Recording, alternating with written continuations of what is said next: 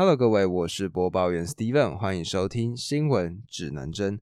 各位啊，我昨天在半夜的时候吧，在网络上搜寻了一些我接下来可能会讲到的题材。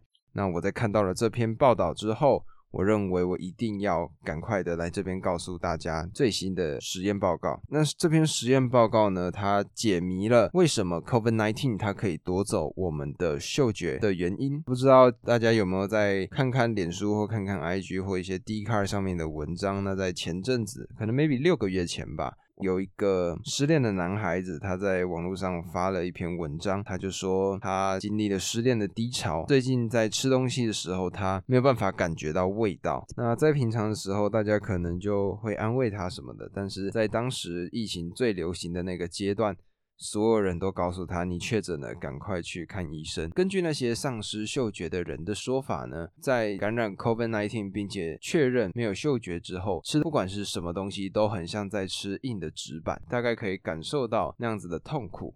那今天呢，这个在二月初的美国的细胞杂志上所刊登的一个实验报告上面，找出了 COVID-19 让嗅觉丧失的真正原因。那这个实验的人员呢，主要是由纽约的哥伦比亚大学来作为主导，配合了附近很多的医学研究中心，进而诞生出了这一篇的研究。那这个实验呢，他们就检查了二十三个因为 COVID-19 而死掉的尸体上面的组织标本，还有一堆失去嗅觉的死掉仓鼠。那这边想要提到的是，为什么要选择仓鼠而不是其他的动物呢？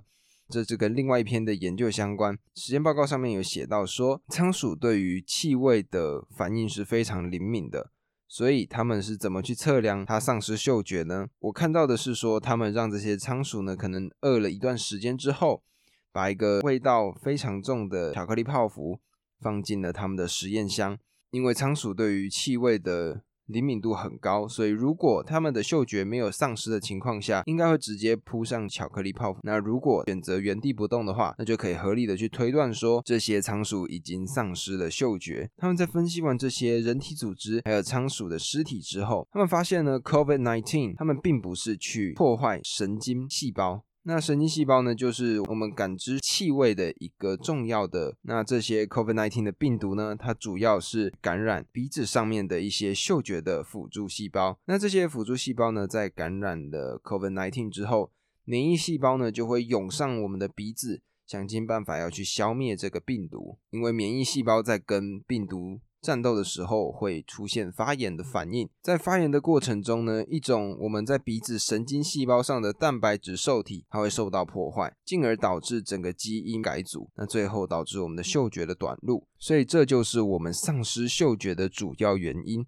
那这个研究呢，对于治疗新冠肺炎的帮助是非常大的，因为现在已经可以找到正确的感染来源，那就可以。对症下药，减少丧失嗅觉的后遗症。我不知道最近大家有没有在看一些新闻？那新闻上呢，现在有一个我觉得还不错的好消息，就是日本呢近期宣布，他们可以接受台湾打完三剂疫苗的人，不用任何的隔离程序就可以进入日本。那对于那些想出国的人来说，或许这是很大的福音吧，因为。哇，好久没有出国了。我在前面几集应该也有抱怨到这件事情。比较麻烦的一定是回来的部分啦，因为出去的话，如果日本那边他可以接受我们打完三剂疫苗之后可以不用隔离程序的话，那等于我们飞到日本就可以直接进入到他们的国境之内。但是回来的话，还是一样要隔离十四天，因为日本呢现在他们的疫情状况其实还是很严重的。根据我在网上看到的一些报道，还有他们日本的官方宣布的一些状况，日本他们目前的累计确诊人数已经破百万了，每天的感染人数呢都是破万以上的。如如果现在心痒痒的想要跑去日本的话，有可能会感染到 COVID-19 的可能性。但是这一次的新冠肺炎的最新变种 Omicron，它的它。不会去夺走我们的嗅味觉，所以再加上我们又打完三剂疫苗，所以我们的症状会是稍微比较轻微的。但是不知道什么时候我们才有机会再搭上飞机，因为各国现在都面临的这样子的状况，就是 Omicron 的疫情肆虐之后，然后又加上有跨种的感染，所以现在会有越来越多不一样的病毒形态。或许甚至疫苗的速度是赶不上的。我想可能还是先去网络上看看影片、看看电影、过过干瘾比较好吧。哈哈，对啊，那接下来就是想讲讲昨天发生的事情。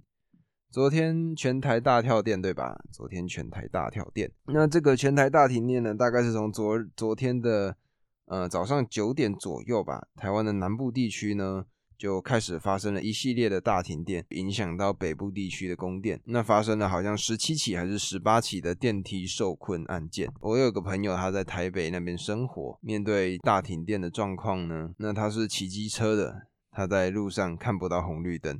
所以我们可以想象，就是大家都骑在路上，但是没有任何的红绿灯指挥。那面对这样子的状况呢，政府出动了大批的。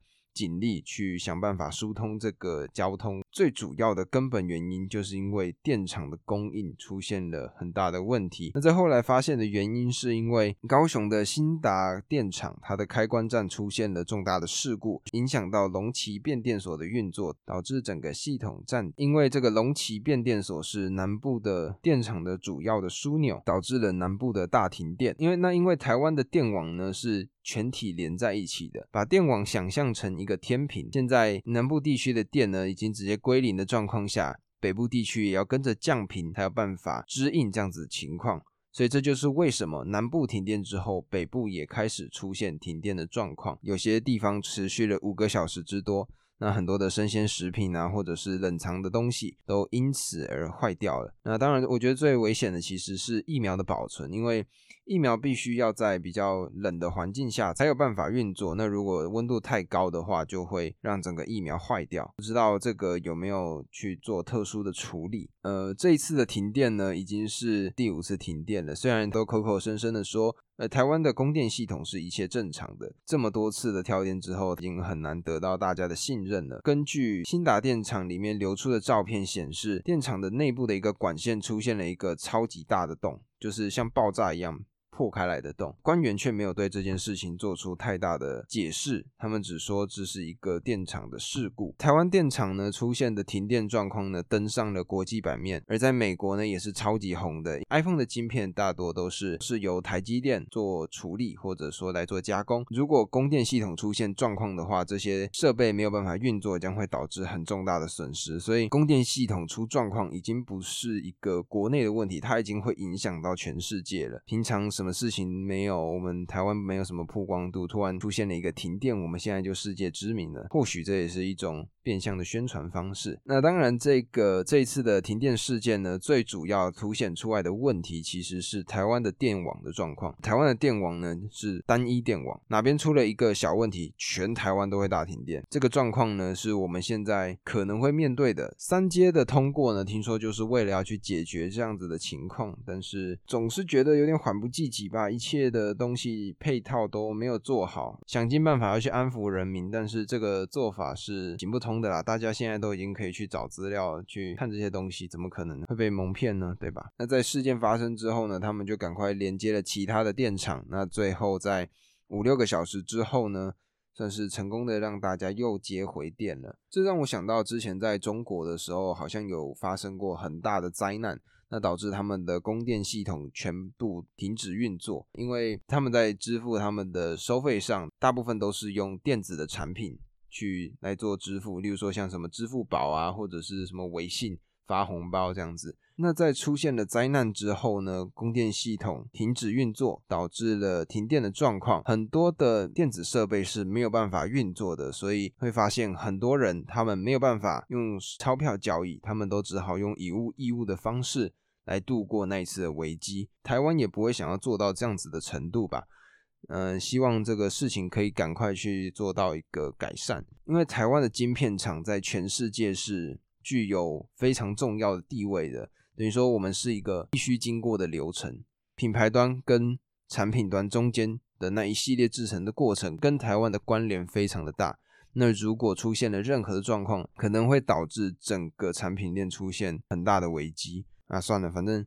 哼我还是觉得啊，反正我想，我想这些上位者他们在处理这些状况的时候，他们也很手足无措吧。毕竟这个系统它是可能早就已经设立好的，那经过这么多年，可能很多东西都失修了。但说认真话，台铁他们这几年发生了这么多的事件，基本上全世界最安全的交通工具应该就是火车了吧？然后结果我们竟然还火车还翻车了两次，整个体系或许需要重新的来刷新一遍吧。那也只能希望会有更多的人出来做了，不然哇，讲的讲的我讲的好沉重啊！我现在都有一点对于这件事情没有抱持太大的希望了。但是好啦，总而言之呢，对于这件事情，我们还是要去保持着一个良好的态度，希望这件事情会做得更好。生活在一个不会断电的环境，哇，这种。